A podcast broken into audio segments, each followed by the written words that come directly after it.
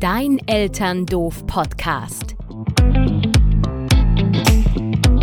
Mehr als ein Familienhandbuch. Werf ein Ohr auf die Themen rund um das Familienleben. Von und mit Ratgeberautorin Lilly Fröhlich.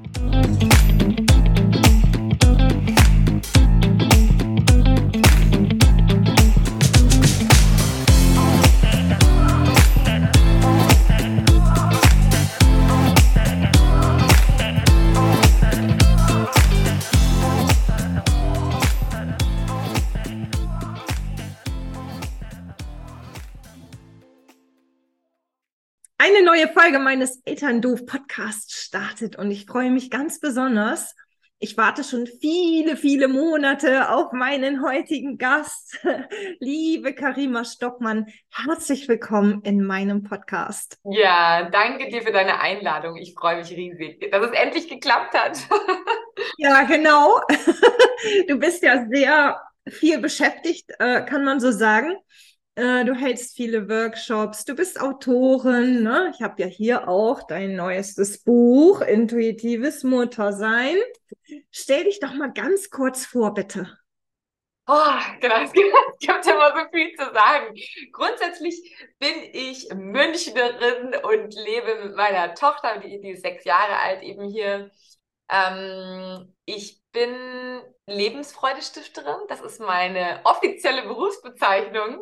Und das lebe ich aus, indem ich Bücher schreibe, indem ich eben, wie du gerade schon gesagt hast, Trainings mache, auch vor allem überwiegend eigentlich in Unternehmen als betriebliche Gesundheitsförderung sozusagen.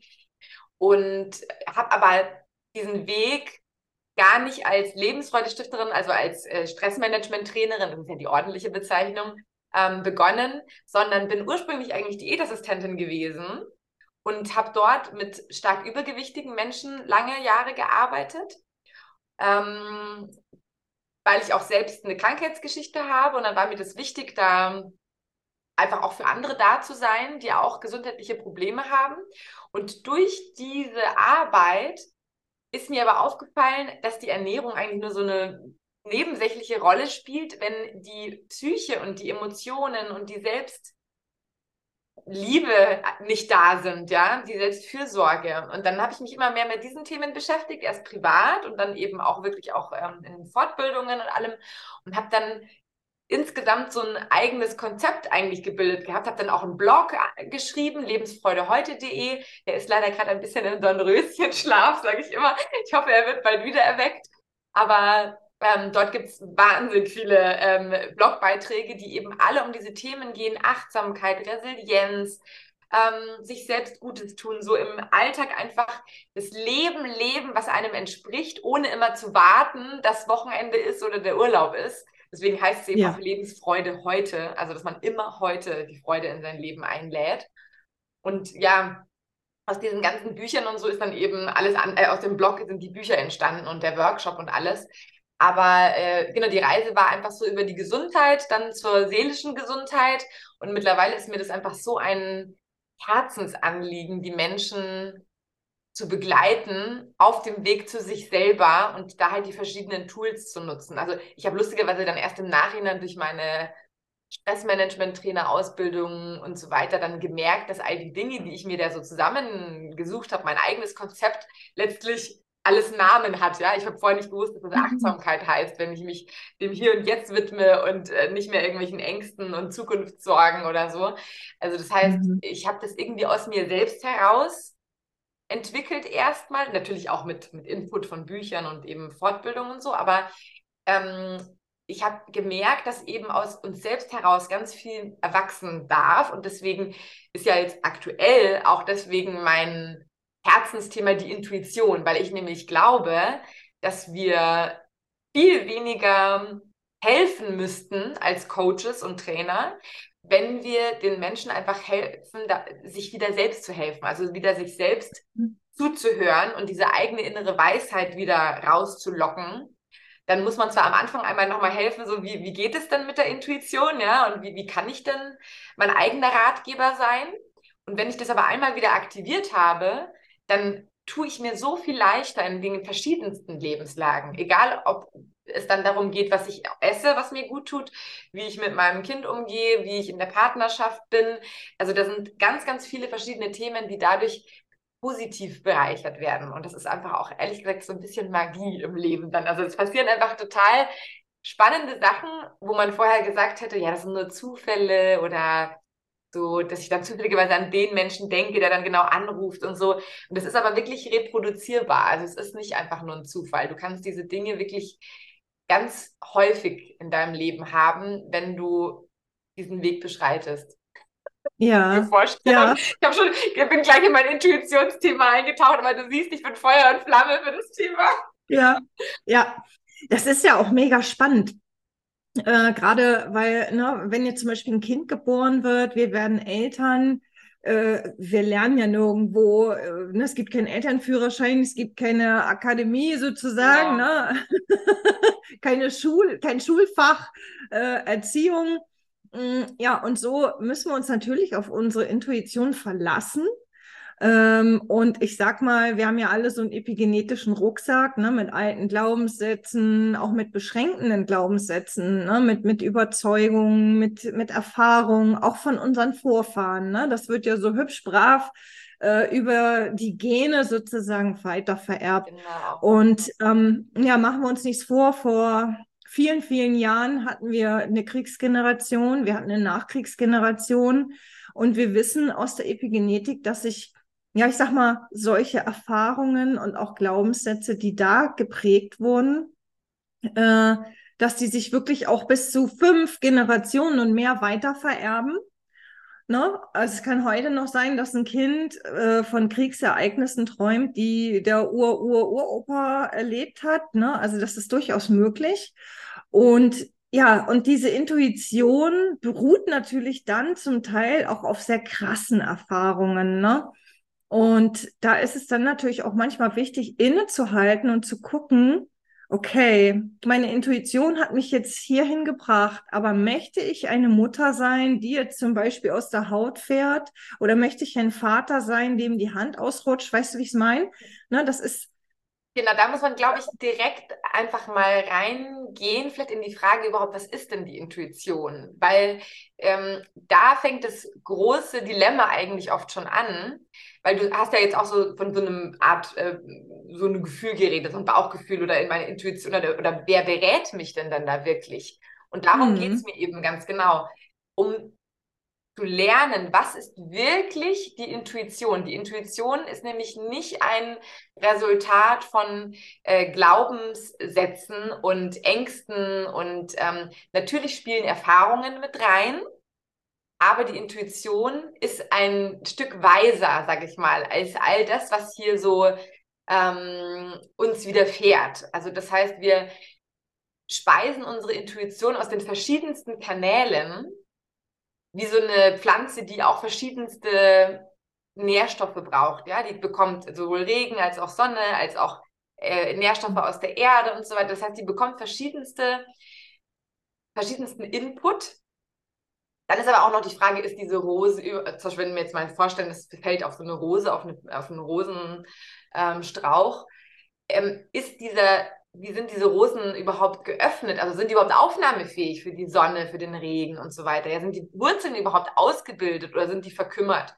Und genau darum geht es eben auch erstmal wieder für diese höheren Weisheiten, die wir auch eigentlich bekommen und für dieses große ganze Bild, damit wir wirklich intuitiv entscheiden können. Und dafür brauchen wir eben diese, auch diese Metaperspektive. Dafür muss meine Intuition, also diese, diese Pflanze, eben auch gesund sein. Und das Problem ist, dass wir eben heutzutage in der Welt, wie wir aufwachsen, unsere Pflanze ständig stutzen oder sie wird belastet von allen möglichen ähm, Schädlingen, ja, von Unkraut überwuchert. Und das sind dann eben zum Beispiel diese ganzen gesellschaftlichen Normen oder die Medien, die uns zu sagen, äh, also sagen, wie wir zu sein haben oder wie etwas zu, wie etwas sein soll, wenn wir Mutter sind, ja, wie wir uns verhalten sollen. Und es ist ganz, ganz wichtig, hier zu hinterfragen, wer, welche Stimme, die ich da jetzt gerade wahrnehme, die mir sagt, ich soll das jetzt tun, ist es dann wirklich? Ist es wirklich meine Intuition? Oder sind es zum Beispiel festgesetzte Emotionen in mir, die Angst, jetzt was anders zu tun als alle anderen, aufzufallen? Also das heißt, es ist deswegen eben in, in meinem Buch jetzt eben auch oder auch in meinem Online-Kurs, der ja jetzt dann auch bald online ist, so, dass ich ganz genau erstmal dahin schaue, wie drücken sich denn Emotionen überhaupt aus? Weil Emotionen können sich ja, also nicht nur können, sondern zeigen sich immer auch im Körper. Und natürlich kann das sich mhm. auch im Bauch zeigen. Und dann sage ich, ich habe ein schlechtes Bauchgefühl. Was ich aber eigentlich mhm. meine, ist, dass ich meine Angst gerade im Bauch spüre oder, oder sowas, ja. Und es ist dann nicht das Bauchgefühl. Das heißt, ich muss lernen erstmal wieder, was ist meine Emotion und was ist mein Bauchgefühl. Und dafür muss ich erstmal mir bewusst machen, dass es überhaupt Emotionen gibt, die sich im Körper so ausdrücken. Also das heißt, man, man muss das Ganze eigentlich von, von hinten aufziehen. Das heißt, du musst eigentlich wieder da ganz an den Anfang gehen oder ganz ans Ende sozusagen, wie es sich am Ende anfühlt. Aber du, du musst diese ganzen verschiedenen Komponenten kennenlernen und zusammenfügen, damit du dich dann überhaupt auf deine Intuition ver verlassen kannst, weil du dir sicher sein kannst, dass es dann wirklich deine Intuition ist. Vorher mhm. bist du das nämlich gar nicht. Also das ist genauso mit den ganzen Gedanken. Also die, was auch ein starker Saboteur ist, also ich würde sagen, der stärkste Saboteur unserer Intuition sind unsere eigenen Gedanken. Wir denken mhm. hier um die 60.000 Gedanken, sagt man immer laut Gehirnmessungen und dass die meisten davon aber eigentlich eher negativ oder auch vor allem nicht uns weiterbringen. Das heißt, da ist so ein Apparat da oben, der ständig irgendwas abspult. Und dann vermuten wir eben wieder, ah, wir müssen das jetzt so machen, weil mein Inneres das mir sagt. Aber das ist dann eben nicht meine Intuition, weil die, Gedanken, die drücken sich ganz anders aus als Intuition zum Beispiel. Gedanken mhm. sind meistens ähm, eher von der Energie her so auch also wenn jetzt das ein, äh, zum Beispiel ein, ein, ein, eher ein Gedanke ist, der mich abhält, sage ich mal, oder ich, ich höre was, was mich abhält. Der Gedanke, der da jetzt einfach nur so entsteht, der aus, zum Beispiel aus schlechten Erfahrungen sich speist und so weiter, der ist dann meistens so, dass er Emotionen antriggert und dann diese Gedanke auch noch Angst mit dazu holt, ja, oder, hm. oder Sorge oder sowas. Die Intuition die ist so sanft, die ist nicht so emotionsgeladen, die ist nicht so eine Drama Queen, die ist so leise und trotzdem bestimmt, die weiß ganz genau, die ist klar, aber nicht zum Beispiel runterziehend, die macht dich nicht fertig und das mhm. schaffst du doch eh nicht und so. Das ist nicht meine Intuition, wenn ich innerlich höre, das schaffst du doch eh nicht, das kann doch nur schief gehen. Nee, das sind Stimmen zum Beispiel mhm. vielleicht meiner Eltern, die ich da wieder abspiele, weil die mir das immer früher eingeredet haben. Oder von meiner ähm, schlimmen Lehrerin, die mir in der Schule immer gesagt hat, ich kriege das eh nicht hin, ja. Was auch immer. Das sind dann nämlich die Stimmen, die ich unterscheiden muss von meiner Intuition. Und deswegen ist es wirklich auch so wichtig, ähm, ja, einfach zu wissen, was ist, was ist da überhaupt, was, was spricht da eigentlich alles in mir? Wir sind ja eigentlich wie so eine mhm. multiple Persönlichkeit. Ja, also ich sag mal, äh, ich habe ja äh, vor kurzem Gedankendoof auf den Markt gebracht, ne? Und da habe ich das tatsächlich aufgegriffen, dieses Thema, und habe halt gesagt, unsere Seele ist ein Magier, ne? Und wenn wir uns etwas vornehmen, dann können wir das schaffen. Wenn wir jetzt sagen, wir schaffen es nicht, dann schaffen wir das auch nicht. Also wir, wir erfüllen es sozusagen immer selber. Und dieser Magier hat einen sehr wichtigen Mitarbeiter, das ist der Bibliothekar. Mhm. Und dieser Bibliothekar sitzt in der inneren Bibliothek, unserem Unterbewusstsein. Mhm. So, was ja zu 95 Prozent äh, unser ganzes Sein steuert. Ne? Bei uns ist ja 95 Prozent automatisiert. Ja. Und in dieser inneren Bibliothek hat der Bibliothekar ganz viele Bücher. Ne? Der, der, der schreibt da mal ganz fleißig auf ähm, da hatte aber auch Bücher von unseren Vorfahren drin. Ne? Da sind Glaubenssätze drin, da sind Erfahrungen drin, ähm, auch Erziehungsmuster und so weiter. Und der Bibliothekar will natürlich seinem Magier immer ein bisschen Zeit sparen äh, und ist darum immer eine halbe Sekunde schneller als der Magier und das Bewusstsein. Das bedeutet, wenn jetzt etwas auf uns zukommt, äh, äh ne, äh, wo wir eine Entscheidung fällen müssen, dann äh, haut der Bibliothekar alles raus, was er in seinen Büchern stehen hat. Und wenn da ganz viele negative Programmierungen sind, dann ist der Gedanke, den der Magier bekommt, uh, bumm, nee, das kannst du nicht schaffen, lass es, lass die Finger davon.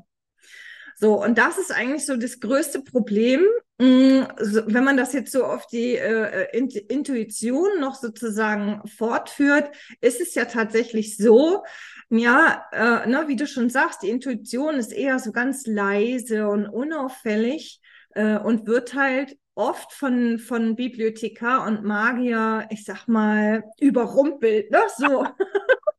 äh, so, ähm, ja, wie nennt man das? Ähm, mh, äh, platt gemacht, will ich ja. jetzt fast mal so sagen. Ne? Ja. Also, und, und dadurch haben wir einfach verlernt oder gar nicht erst gelernt, weil, weil wir gar nicht so groß werden, auf unsere Intuition zu hören, sondern wir lassen uns größtenteils von unserem Magier und dem Bibliothekar steuern. Genau, das Interessante ist aber, dass wir als Kinder, wenn wir auf die Welt kommen, noch einen äh, sehr sanften Bibliothekar haben, also das heißt, da kommen wir noch besser durch, aber der wird quasi immer herrschsüchtiger, dieser Bibliothekar. Also ja. der wird immer dominanter. Und am Anfang ist er nämlich noch gar nicht so dominant. Am Anfang ist er genau. noch ganz süß, weil, ah ja, das ist das kleine Kind und ah, da bin ich mal ganz lieb und lass den mal selber ein bisschen suchen und spielerisch sein. Und da darf die Intuition sich oft noch viel mehr ausdrücken. Also das heißt, die wir, wir haben alle das Talent zum Intuitivsein. Also das ist ja zum Beispiel auch nicht so, dass es irgendwie manchen vorbehalten ist, ja, die jetzt besonders feinfühlig sind oder so, sondern wir haben das grundsätzlich alle in uns. Wir sind alle intuitive Wesen. Und ähm, dann im Weg zum Erwachsenensein wird eben dieser Bibliothekar, um bei deinem Bild zu bleiben, was ich sehr schön finde, eben äh, immer, immer lautstärker und dann ich eben immer leiser, weil ich mich dann immer nicht mehr traue. Und da, da geht es eben darum, finde ich auch, also das, das ist auch so ein bisschen mein Anliegen.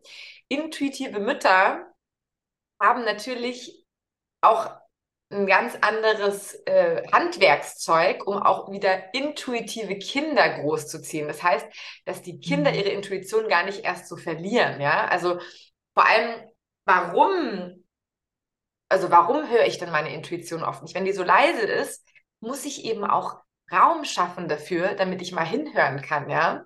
Und das ist ja auch das Problem. Wir werden ja beballert, also nicht nur von unserem Unterbewusstsein, sondern wir schütten ja immer noch mehr Bücher da oben rein. Also jetzt im Sinne von dem Bibliothekar, ja. Das heißt, wir unterhalten uns ständig mit tausend Leuten, wir ziehen uns Infos über die Social Media Kanäle rein, Nachrichten, da ein Kinofilm, hier ähm, wieder irgendeine eine Schlagzeile in meinen E-Mails oder so.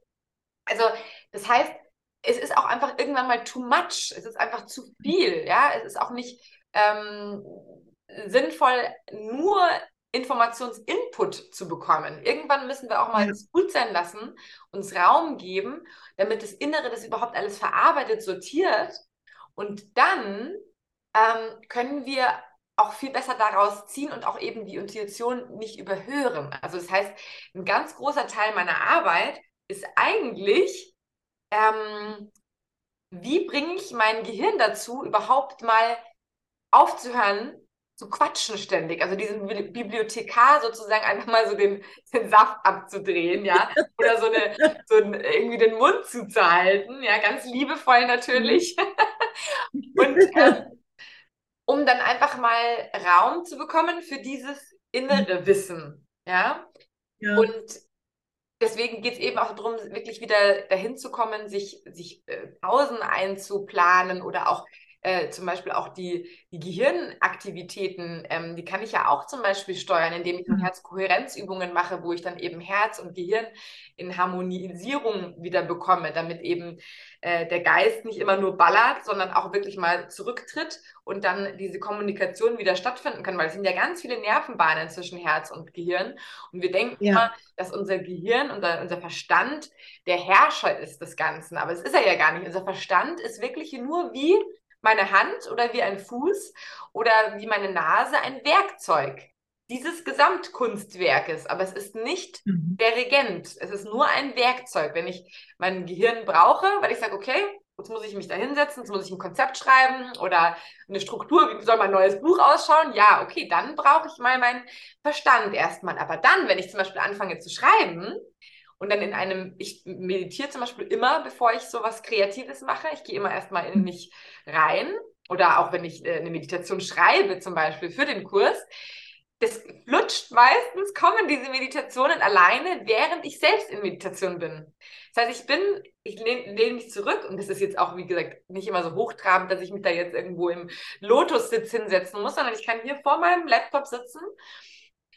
Einfach mal, es können auch gleich alle mal mitmachen, ja? Ich finde immer gut, wenn man Interaktion gleich macht, selbst im Podcast schon. Einfach mal wirklich sich erstmal nur spüren, wo sitze ich drauf, mhm. meine Sitzfläche spüren, die Füße am Boden spüren was langen meine Hände gerade an? Langen die meinen Arm an? Langen die meinen Tisch an? Liegen die auf meinen Schenkeln? Berühren die sich gegenseitig? Und dann mal kurz die Augen schließen und sich einfach mal nur bewusst sein, dass in uns ein ganz kräftiges, starkes Herz schlägt, was uns jeden Tag am Leben hält. Und das ist auch immer schön, wenn man die Hand zum Beispiel dann über mhm. das Herz legt, also auf die Brust Vielleicht spürt man dann sogar den Herzschlag und merkt, boah, da ist so ein, ein Kraftpaket da drin. Und es hat schon geschlagen, bevor ich sehen, hören, riechen, denken konnte. Schon im Mutterleib mhm. meiner Mutter. Als ich noch nicht mal auf der Welt war, hat das schon geschlagen für mich. Und sich erstmal dessen bewusst zu sein, dann eine richtig schöne, tiefe, bewusste Atmung dazu kombinieren. Dann haben wir schon den zweiten Punkt von Herzkohärenz. Erstmal sich bewusst sein, dass ich ein Herz habe. Zweitens, mhm. tief atmen, bewusst atmen. Und dann drittens, sich zum Beispiel ein schönes Gefühl hervorholen. Zum Beispiel ein Gefühl, in dem ich das letzte Mal Dankbarkeit gespürt habe, eine Situation sich ins Gedächtnis rufen, wo ich vielleicht Liebe gespürt habe oder fürsorglich mich um jemanden gekümmert habe, wo ich einfach so ein herzerwärmendes Gefühl hatte. Und da dann ein paar Minuten oder auch selbst nur eine halbe Minute, wenn ich da drin verweile oder eine Minute, drei Minuten, das macht schon einen Unterschied aus. Und dann kann ich nach dieser Pause die Augen wieder öffnen, dann meine Arbeit starten, dann bin ich in Kohärenz, ja, Kopf und Herz kommunizieren jetzt miteinander. Und dann, wenn ich anfange zu schreiben und in diesem Zustand bleibe, dann passiert meistens was ganz Magisches, weil dann fließt es einfach. Dann kommen einfach Ideen und am Anfang ist es oft noch so ein bisschen, hm, ah, wie fange ich denn jetzt an? Und so irgendwas äh, muss ich ja anfangen, ne? Dann, dann fange ich oft auch irgendwas an zu schreiben, wo ich sage, das muss ich jetzt am Schluss auch nicht da so stehen lassen, ich fange einfach mal an. Und dann fange ich an und während ich anfange und wenn ich mich dann da reingebe, dann auf einmal fließt es. Und oft mhm. ist es mhm. aber eben auch schon so, dass ich eigentlich nur in den Zustand gehen will, und noch gar nicht fertig bin sozusagen mit meiner Meditation und es auf einmal anfängt und dann muss ich mir immer schnell mein Handy nehmen und irgendwie die Sachen reintippeln, wenn ich noch nicht vorm Rechner sitze.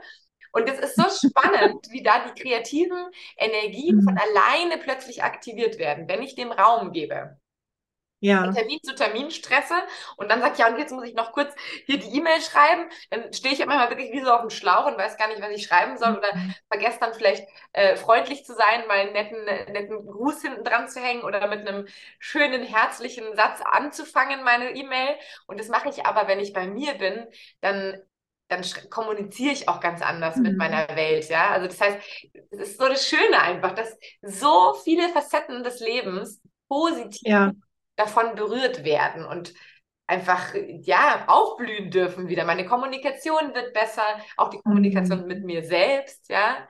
Ähm, Kommunikation innerhalb der Beziehungen mit meinen Kindern wird besser, dadurch wird meine Stimmung besser, dann gehe ich auch wieder ja. mit besserer Laune in die Welt hinaus. Also das heißt, das ist so, ein, so eine positive Schraube, die sich nach oben schraubt. Mhm. Absolut. Wir wissen ja auch aus der Hirnforschung, ne, dass gerade so diese Meditation, dieses Runterfahren, tatsächlich äh, auch die Amygdala im Gehirn, die Angstzentrale genau. ausschaltet, ne, genau. ne, sodass tatsächlich der Bibliothekar einfach mal Pause hat. genau, der wird vor die Tür geschickt. Ja, genau. Luft so. schnappen, dem tun wir damit auch was genau. Gutes. Weil der ist ja auch total gestresst. Das ist ja nicht unser Feind, das ist ja auch unser Freund, ne? Unser, unser Bibliothekar ist ja voll, kann ja unser Freund sein, wenn er genau. eben nicht so gestresst ist auch, ja. Also jeder gestresste Mitarbeiter ja. ist äh, unfreundlicher und mehr haut drauf, als wenn er ja. auch mal Absolut. Aufmerksamkeit Absolut. kriegt. Genau, weil ich sag mal, je mehr ich um die Ohren habe, je mehr ich zu tun habe, umso äh, mehr ist natürlich auch der Bibliothekar in Alarmbereitschaft und sagt dem Magier, so hier, ähm, na, hier ist wirklich Vorsicht angesagt. So, der stellt sich an seinen Tresen, mixt dann, äh, ich sag mal, Stresshormon-Cocktails. Ja. na, es wird ordentlich Cortisol ausgeschüttet. Und wenn wir das auf Dauer haben, ist das natürlich äh, ganz schlecht, weil die Nebennieren dafür gar nicht ausgerichtet sind. Die sind dafür da, dass wirklich mal, okay, früher war es der Säbelzahntiger, der aus dem Gebüsch gesprungen ist. Heute ist es aber wirklich so, heute ist es Fernsehen, heute ist es der Job, ne? heute sind es vielleicht die Nachbarn äh, oder, oder irgendwelche anderen Dinge in der Schule, ne? was uns dann stresst, wo es zu Konflikten vielleicht sogar kommt. Und ähm, dadurch sind wir in Dauerstresssituationen. Ja. Und darauf ist die Nebenniere nicht ausgelegt. Die sagt dann irgendwann so, äh, ich habe jetzt mal, äh, ich gehe mal in Rente ja. und tschüss. Frührente leider eben dann. Ja. ja. Genau. genau. Und dann haben wir das Problem, dass die Schilddrüse kommt und sagt, ach Mensch, Scheibenkleister, jetzt, jetzt, jetzt arbeiten die Nebennieren nicht, jetzt muss ich ja hier ran. So, und dann fängt die nämlich an, Hormone zu produzieren. Und die ist dafür auch nicht ausgelegt. Und dann haben wir nämlich das Problem, was ganz viele haben, dass die Hashimoto, also hier Schilddrüsenunterfunktionen haben, ne, weil die dann auch wieder den Dienst einstellt. Und ich glaube, wenn wir uns dessen einfach mal bewusst werden, mm, dass wir entstressen müssen, entschleunigen müssen, um äh, tatsächlich unseren Körper und unser ganzes Hormonsystem auch runterzufahren, äh, ja, dann, wie du schon sagst, ne, dann hat man auch einen ganz anderen Zugang zu sich und auch zu seinem Umfeld. Ja, absolut. Und eben Körper, Geist und Seele, das kann man eben einfach nicht trennen. Ja? Also der Körper mhm. ähm, reagiert immer auch auf meine mentale, auf meinen mentalen Zustand oder eben auch auf meine, mhm. mein seelisches Wohlgefühl. Und deswegen glaube ich, ist es auch ganz wichtig, dass man sich selbst einfach auch immer wieder mal fragt, was man denn eigentlich selbst vom Leben erwartet. Und wenn ich dann merke, Mensch, eigentlich erwarte ich mir schon, ja, den Wert Gesundheit zu leben oder ich habe zum Beispiel auch den Wert Seelenruhe, der ist für mich so wichtig, ja, dass ich einfach immer wieder im Alltag mir Momente erschaffe, in dem ich dieses Gefühl der so Seelenruhe wahrnehme, ja, oder Vitalität ist für mich auch noch ein ähm, großer Wert oder zum Beispiel ist für mich Entfaltung ganz wichtig. Also das heißt, dass ich mir Zeit nehme, was dazu zu lernen, aber mich eben nicht einfach nur beschallen lasse, sondern dann ganz gezielt ähm, auf die Suche gehe nach dem Wissen, was mich jetzt eben auch gerade inspiriert. Und ähm, dann ist auch Kreativität für mich was ganz Wichtiges, ja. Äh, das ist egal, ob ich jetzt mal ein Acrylbild male oder mit meiner Tochter irgendwie selbst trocknenden Ton äh, mir nehme, um damit irgendwie eine kleine Schmuckschale zu machen oder so, oder ein Geschenk für die Schwiegermama. Also was auch immer, äh, Kreativität oder natürlich hier Gitarre steht hinter mir, ja, Musik machen, mhm. äh, singen, aber das, das muss eben immer gar nichts Hochtrabendes sein. Es kann einfach bei jedem ganz anders aussehen. Kreativität mhm. kann auch einfach sein, in seinem Job ähm, äh, seine Marketingkampagne kreativ umzusetzen, ja, oder ähm, von mir aus sich kreativ einzurichten oder ähm, den Arbeitsplatz wieder schöner zu gestalten, was auch immer. Also es ist halt für jeden sind andere Dinge wichtig. Mhm. Und das ist eben das Entscheidende, dass man nicht den Werten anderer Menschen hinterherjagt, weil man sieht ja auch oft da draußen dann, gerade auf Social Media eben, äh, oder selbst auch in Podcasts eben, was auch immer, man hört, lernt so viele Menschen kennen, die man vielleicht teilweise auch bewundert oder irgendwie die einen faszinieren.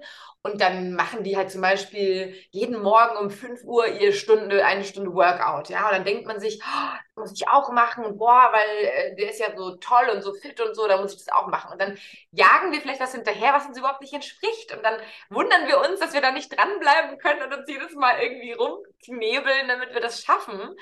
Äh, nee, vielleicht ist es einfach nicht das Richtige für dich. Vielleicht ist es für dich eher, das einfach nur mittags äh, einen Spaziergang im grünen Park zu machen und dabei ähm, den Vögeln zuzuhören oder von mir aus eine schöne Musik reinzulegen, weil vielleicht irgendwie doch halt Autogeräusche sind und du willst ein bisschen bei mhm. dir sein. Was auch immer. Also es ist so wichtig, den eigenen Weg zu finden. Und da ist, kommt ja wieder die Intuition ins Spiel. Den eigenen Weg finde ich ja nur, wenn ich mich selbst höre, wenn ich höre, was mir wichtig ist. Ja, also mhm. die Intuition ist ja der Kompass, der mich dann da so durch leitet durch dieses ganze Abenteuer, durchs ganze Abenteuerleben, also nicht nur durchs Abenteuer mhm. Mutterschaft oder Elternsein, sondern durchs ganze leben. Und deswegen ist es auch da wieder wichtig, sich zu fragen eben, ähm, habe ich überhaupt genügend Raum, um mich zu fragen, was mir wichtig ist. Und ich weiß, ja. dass äh, viele Mütter wirklich am Anschlag sind. Mhm. So viele Dinge tun, weil es ist, selbst wenn dein Kind in der Schule oder im Kindergarten ist, dann hast du in der Zeit deine Arbeit, äh, musst wieder irgendwelche Kindergeburtstag organisieren oder jetzt Schule anfangen und dann brauchst du wieder neue Kinderklamotten, weil sie ständig rauswachsen. Also du bist ja ständig, ist irgendwas Neues ja. auf der To-Do-Liste. Ja? Aber ähm, unser Kind hat halt einfach nun mal wesentlich mehr davon, von uns als Mutter oder Vater, wenn wir in unserer Kraft sind. Und das ist, finde ich, so entscheidend wichtig, weil wir sind eben auch da geprägt, immer noch von dieser Generation vorher, wo, äh, oder vielleicht zwei Generationen vorher, würde ich sagen, mittlerweile fast schon, ähm, wo es wirklich nur darum ging, dass die Mutter sich aufgeopfert hat, dass die Kinder großgezogen werden ordentliche Ausbildung haben am Ende, gesund sind, gut genährt und so, ja. Da ging es darum, ständig in der Küche nur zu stehen, aufzuräumen, alles hinterherzuräumen, äh, dem Mann alles irgendwie äh, recht zu machen und ja, nicht in, zu involvieren. Und da sind immer ja. noch so gewisse Prägungen, auch wenn wir irgendwie das Gefühl haben, mhm. wir sind da äh, schon viel gleich ähm, sozusagen, ja. Ähm, mhm in, in der Kindererziehung auch und sowas, aber es hängt immer noch in fast jeder Mutter der Glaubenssatz, dass man mhm. eine schlechte Mutter ist, wenn man sein Wohl vor das Wohl des Kindes stellt. Und das ist ja. ganz gefährlich. Also ja. ich habe selbst in meiner eigenen Ausbildung ähm, als Stressmanagement-Trainerin, das ist immer das Schöne, dass man dabei selbst auch seine eigenen ähm, Antreiber anguckt und mal schaut, was man denn für einen Erlaubersatz zum, sich zum Beispiel mhm. eben auch geben kann. Und da habe ich für mich eben diesen Satz gesagt, ich darf meinem eigenen Wohlergehen den Vortritt gewähren. Mhm. Und das ist so wichtig, weil ich eine Zeit lang eben auch, ich meine, gerade so, wenn man so ein Weltenretter-Syndrom hat, wie ich, ja, wo ich, ich habe wirklich das Gefühl, dass meine Lebensaufgabe da ist, Menschen zur Seite zu stehen. Das sage ich wirklich nicht einfach nur, weil es sich irgendwie nett anhört, sondern es ist wirklich in der Tiefe meines Herzens. Wenn ich das nicht tue, spüre ich auch, dass mir was fehlt. Also das heißt, diese mhm. Verbundenheit mit Menschen, denen ich Gutes tue und damit auch natürlich ähm, das schöne Gefühl zu haben, hey, ich habe was Schönes getan, das ist natürlich auch für mich gut dann, ja. Das mache ich ja nicht nur aus äh, altruistischer Sicht, sondern ich kriege ja da was zurück, weil ich ja dann sehe, oh wow, da ist jetzt jemand total am Aufblühen und ich habe einen kleinen Teil dazu beigetragen. Das freut mich ja total, ja. Und das heißt, wenn ich ähm, eben, und ich denke, viele Frauen neigen dazu auch, äh, gerade die, die sich jetzt so mit sich selbst beschäftigen, die Podcasts auch anhören, so wie bei dir jetzt auch zuhören, die sind ja dann auch oft so, dass sie sagen, Mensch, ähm, genau, ich muss ja für andere da sein und allen irgendwie helfen und so. Ja, aber in erster Linie musst du dir selbst helfen. Und nur wenn du dir selbst ja. erstmal geholfen hast, dann hast du ja auch die Kraft, ja. den anderen zu helfen. Und deswegen genau. ist es bei mir wirklich auch so, dass ich ähm, eine Zeit lang, ich muss zugeben, das schaffe ich gerade auch aktuell nicht, also aber eine Zeit lang zum Beispiel, als ich das gebraucht habe, aktuell brauche ich es auch irgendwie gar nicht so, ähm, habe ich zum Beispiel meinen Wecker so früh gestellt, obwohl ich wirklich eigentlich eher eine Langschläferin bin, aber ich habe ihn so früh gestellt, dass ich vor meiner Tochter aufgewacht bin auf jeden Fall und also vor, das, vor mhm. dieses ganze Prozedere begonnen hat, um dann eben zu sagen, so, ich brauche diese 15 Minuten, um mich quasi wie so zu kalibrieren. Kalibrieren auf Gelassenheit, auf Mitgefühl in Bezug auf die Stimmungen der anderen, auf ähm, ja, Verbundenheit, auf mein eigenes mhm. Herz mich zu kalibrieren. Und dann wenn dann die Tochter halt irgendwie rummäkelt mit dem Frühstück oder äh, dass plötzlich die Lieblingsjeans doch wieder irgendwie nicht passt und unbequem ist und was auch immer, irgendwelche Diskussionen in der Früh ankommen, dann kann ich die viel besser abfangen, wenn ich in Phasen, wo ich halt sehr viel Anspannung hatte, habe ich mir dann quasi erst recht diese Zeit genommen. Aktuell bin ich nicht mehr in so einer Anspannung, deswegen brauche ich das jetzt auch gerade gar nicht. Dann mhm. bin ich eher so, dass ich dann mal in der Mittagspause zum Beispiel mir das gönne ähm, nach, dem, nach dem Mittagessen, dass ich mich dann nochmal hinsetze und so einchecke bei mir selber. Oder auch abends dann, wenn meine Tochter schläft. Mhm. Also da finde ich irgendwie andere Punkte. Ähm, aber wenn ich das damals, wo ich so angespannt war, weil ich eben auch einen großen Wandel gerade in meinem Leben habe, inklusive eben Scheidung und Umzug und sonst wie, ähm, ist es einfach so, dass ich, äh, wenn ich das nicht gemacht habe, also mich in der Früh nicht kalibriert habe, ich hatte einfach schlechte Nerven und das darf man auch zugeben. Ich bin Buchautorin über übers Muttersein, ja, aber ich bin nicht immer eine perfekte Mutter, um Gottes Willen. Ich habe manchmal meiner Tochter Sätze ähm, von Latz geknallt, die ich im Nachhinein so bereut habe, weil sie dann heulend mit dem Papa zum Kindergarten gefahren ist. Und ich dachte mir, Gott, was bist du nur für eine schreckliche Mutter? Und du willst jetzt hier ein Buch schreiben über das intuitive Muttersein, ja? Und das gehört aber auch dazu zum Muttersein, dass wir nicht unfehlbar sind.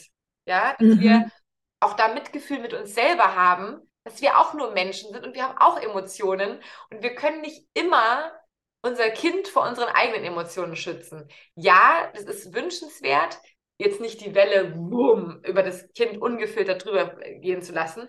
Aber wenn es dann halt mal passiert, dann lerne ich beim nächsten Mal daraus, was ich tun kann, damit es gar nicht erst so weit kommt. Mhm. Meine Tochter und ich haben ja. zum Beispiel, um gleich mal so einen praktischen Tipp noch mitzugeben, haben zum Beispiel die Stressampel eingeführt. Die ist ja ein ganz ähm, weit bekannt, also das ist ja ein, ein Konzept, was es äh, äh was in vielen ja. Stressmanagement-Kursen und sonst wie auch gelehrt wird. Aber wir haben, ich habe es halt eben so gemacht, dass ich meiner Tochter davon erzählt habe. Weil sie halt gesagt hat, sie mag das nicht, wenn ich mhm. äh, schimpfe. Und dann habe ich gesagt, du, ich mag auch nicht schimpfen, mir tut das nicht gut. Wenn ich schimpfe, dann fühlt sich das in meinem Körper überhaupt nicht gut an und ich würde viel lieber mit dir mhm. liebevoll sprechen und dass du mir schon zuhörst, wenn ich liebevoll mit dir spreche. Aber manchmal ja kann ich das nicht mehr. Und warum? Weil in mir manchmal, das ist wie eine Ampel, das hat sie, lernt sie von, von über die Straße gehen. Und meine Ampel ist normalerweise bei grün. Dann kann ich mit dir liebevoll sprechen. Dann funktioniert das mit dem liebevoll sprechen. Manchmal hörst du dann aber eben nicht auf mich oder du eben ignorierst mich oder ich habe es dir schon zum fünften Mal gesagt in liebevoller Sprache, dann schaltet diese Ampel irgendwann mal auf gelb oder orange, wie auch immer man sagt, ja. Und ähm, auf Gelb, glaube ich, sagt man gelb mit der Ampel. Ja. auf Gelb. ähm, und wenn du da bist, dann wirst du schon merken, oh, äh, und dann werde ich dir das auch sagen, wenn ich dran denke. Und das machen wir jetzt immer so, dass ich sage, Mila, meine Tochter heißt Mila, mhm. die Ampel ist schon auf Gelb. Oder manchmal sage ich eben auch schon auf dunkelgelb oder auf hellrot. Wenn du es jetzt noch einmal nicht machst, was ich jetzt, was wir vorhin vereinbart haben, dann kann ich dir nicht versichern, dass die Ampel nicht gleich auf Rot springt. Und dann muss, wird halt gestimmt, dann kann ich mich nicht mehr halten. Es tut mir leid. Du hast jetzt die Chance, die Ampel wieder auf Grün zu bringen, indem du einfach tust, was wir jetzt ausgemacht haben. Ja. Diese Ampel, das erklärt man einmal ein bisschen ausführlicher. Das hat die kapiert sofort aufs Erste. Und mittlerweile trägt sie mich manchmal selber, wenn sie schon merkt, dass mein Ton ein bisschen, bisschen dumm, also so ein bisschen ne, nachdrücklicher wird. Ja. So, geh jetzt Zähne putzen. Wir müssen jetzt gehen. Dann sagt sie so, Mama, ist die Ampel noch auf grün oder ist sie schon auf, ist sie schon auf gelb? Also sie, sie macht, macht, das dann auch mit so einer fröhlichen Art, dass ich, dass mich auch gleich, mir auch gleich hilft, wieder ein bisschen runter zu, mich selbst zu beobachten. Weil ich natürlich selber auch manchmal nicht merke, dass ich schon kurz vor Rot bin. Und das ist echt eine tolle Sache, die ich jedem mitgeben ja. kann. Ähm, weil das Interessante ist, dass auch selbst in meinem Buch, ich glaube, ich das nur geschrieben habe für einen selber, zur Selbstreflexion.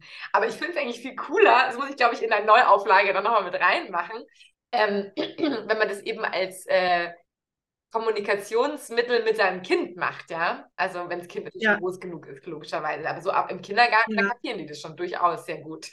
Ja. Also ich finde, das ist durchaus ein, ein ganz toller Tipp. Ähm, mal gucken, äh, bei mir ist es eher so, dass mein jüngster Sohn nie den Toilettendeckel schließt. Und ich weiß gar nicht, wie oft ich schon gesagt habe, bitte schließe diesen Deckel. Ähm, und äh, ich, ich werde das tatsächlich mit dieser Ampel mal ausprobieren. und äh, ja, ich sag mal, meine, meine Stressampel ist überwiegend auf grün. Ich bin äh, eine sehr, sehr entspannte Mutter. Ich bin ein sehr entspannter Mensch.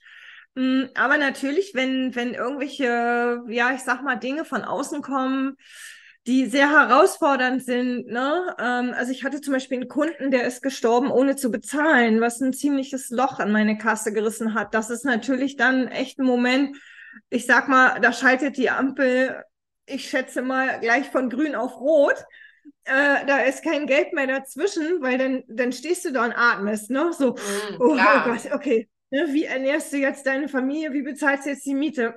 Und ähm, ja, äh, äh, äh, wie gesagt, solche Umstände oder ich sag mal, wenn jetzt jemand gekündigt wird oder so, ne, dann das sind natürlich Umstände von außen, da katapultiert äh, ist Genau. die, die Stressampel natürlich gleich nach oben, ne? Ja. Und da, da darf man dann auch wirklich Wege finden und sagen, okay, ich brauche jetzt mal kurz zehn Minuten für mich, ich muss mal ganz kurz durchatmen. Ja, ge- genau das, was du gerade gesagt hast. Äh, Rückzug einläuten und atmen. Das Ja. ist wirklich, das sind die zwei Sachen, weil man weiß ja auch, dass ähm, da gibt es ja diese 90-Sekunden-Regel von der Frau Professor Bolt, äh, Dr. Jill Bolte, glaube ich, heißt die.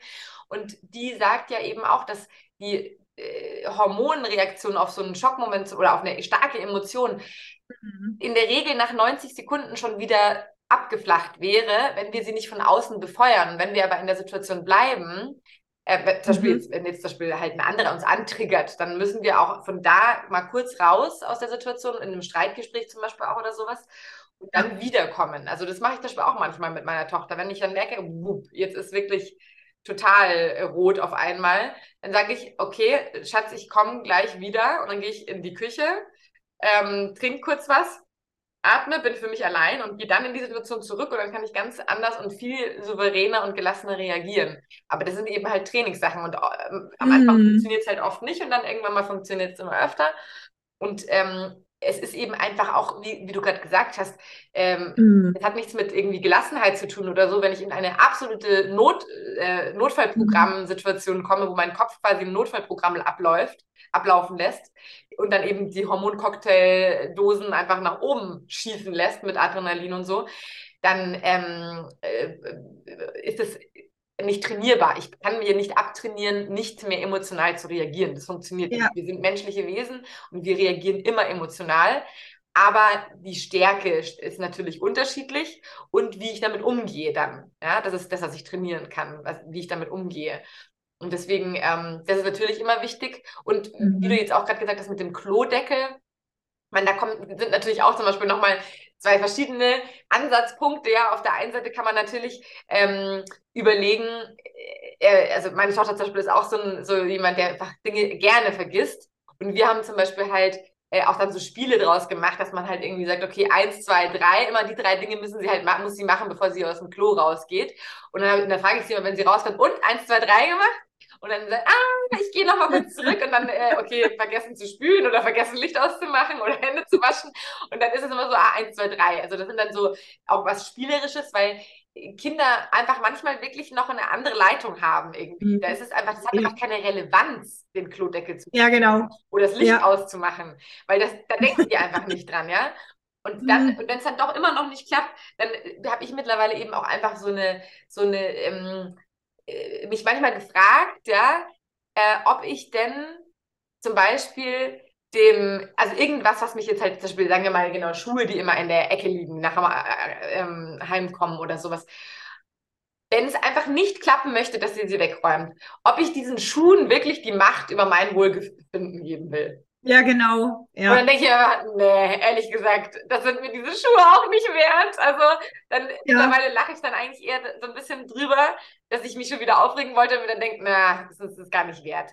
Und äh, manche Dinge sind halt einfach nun mal im kindlichen Gehirn, wie gesagt, noch schwierig. Und Ja. es wird irgendwann mal, ich denke mir mal, naja, wenn sie dann äh, mal alleine lebt, dann wird sie sicherlich immer spülen. Also ich glaube nicht, dass sie das vergessen wird zu spülen. Ja? Also warum brauche ich mich jetzt so drüber aufregen? Und das ist halt auch nichts mit Lernen oder so zu tun, sondern das hat einfach was mit äh, Verträumtheit, weil sie einfach im, im, schon im nächsten Punkt wieder dann ist. Ja, sie ist dann schon Ja, genau. zum, zum Spielen wieder zurückkehren und dann wird halt einfach alles abgekürzt, was nicht mehr nötig ist. Pipi machen ist das Wichtigste, alles andere ist dann halt einfach nebensächlich. Und dann ist Ja. Spielen die zweite Priorität. Und äh, das verändert sich dann ja auch wieder irgendwann, wenn sie Mhm. größer werden. Ja, Deswegen, manchmal darf man auch sich wirklich fragen, genau, ist es das jetzt wirklich wert, sich davon Energie Genau. abziehen zu lassen? Ja, ja, denke ich auch.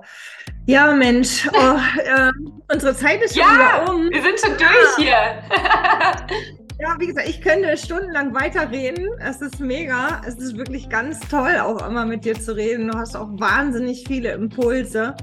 Ich würde äh, dich tatsächlich in den Show Notes auch verlinken, dass man dich findet, dass man äh, auch Coachings bei dir buchen kann. Und ähm, ja, ganz spannend. Ich finde dein Buch großartig. Äh, ich freue mich sehr, dass ich das habe. Vielen Dank äh, ja, dass du dir so eine tolle Arbeit gemacht hast. ja. Und ähm, ja, wir bleiben in Kontakt und ich wünsche dir alles, alles Gute. Genau, vielen Dank auch nochmal auch an alle, die sich die Zeit genommen haben zuzuhören. Zeit ist ein so wertvolles Gut, von daher schön. Ja dass sich alle die Zeit genommen haben und wer auch eben so in einen einfach Austausch mit mir gehen kann, gern einfach auch über Instagram. Das ist immer so die kürzeste Leitung. Da will ich jetzt äh, wieder ein bisschen mehr aktiv sein ähm, weil persönliche Coachings aktuell biete ich leider gerade aus Zeitgründen nicht an, aber ähm, gibt ja dann eben auch den Online-Kurs, wo ich dann trotzdem auch live mhm. immer mit den Leuten in der Gruppe auch arbeite und eben einfach ja auch, es gibt ja auch noch mehrere Bücher darüber hinaus, die wirklich ja auch sehr interaktiv und selbstlernmäßig gestaltet sind, damit sich wirklich jeder auch äh, so ein bisschen äh, selbst auch führen kann. Ja, Von daher, ich freue mich, wenn ihr einfach äh, über Instagram dann auch mal Hallo sagt und, und, und irgendwie sagt, hey, ich komme über den Podcast, äh, dann weiß ich, wo ihr her seid. Also sehr, sehr gern in den Austausch gehen mit mir. Und vielen Dank dir auch vor allem für deine Zeit und deine tollen Fragen. Ja, sehr gerne. Vielen Dank. okay, tschüss, liebe Karima. Tschüss. Ciao, bis bald. Ja, das war's leider auch schon wieder für heute. Wenn dir diese Episode gefallen hat, sei doch nächstes Mal wieder mit dabei. Kennst du übrigens schon Lillys Webseite? Auf www.dofebücher.de findest du nicht nur den Ratgeber Eltern doof, fit für die Familie, sondern auch andere Ratgeber der Reihe der doofen Bücher sowie Empfehlungen und Tipps rund um das Thema Familie. Wenn du anderen eine Freude machen willst, empfehle diesen Podcast weiter und abonniere ihn. Und zu guter Letzt noch eine Bitte an dich. Schenke Lilly ein paar Sekunden von deiner Zeit und gebe hier eine positive Bewertung ab. Tausend Dank und bis dahin, tschüss und alles Gute für dich.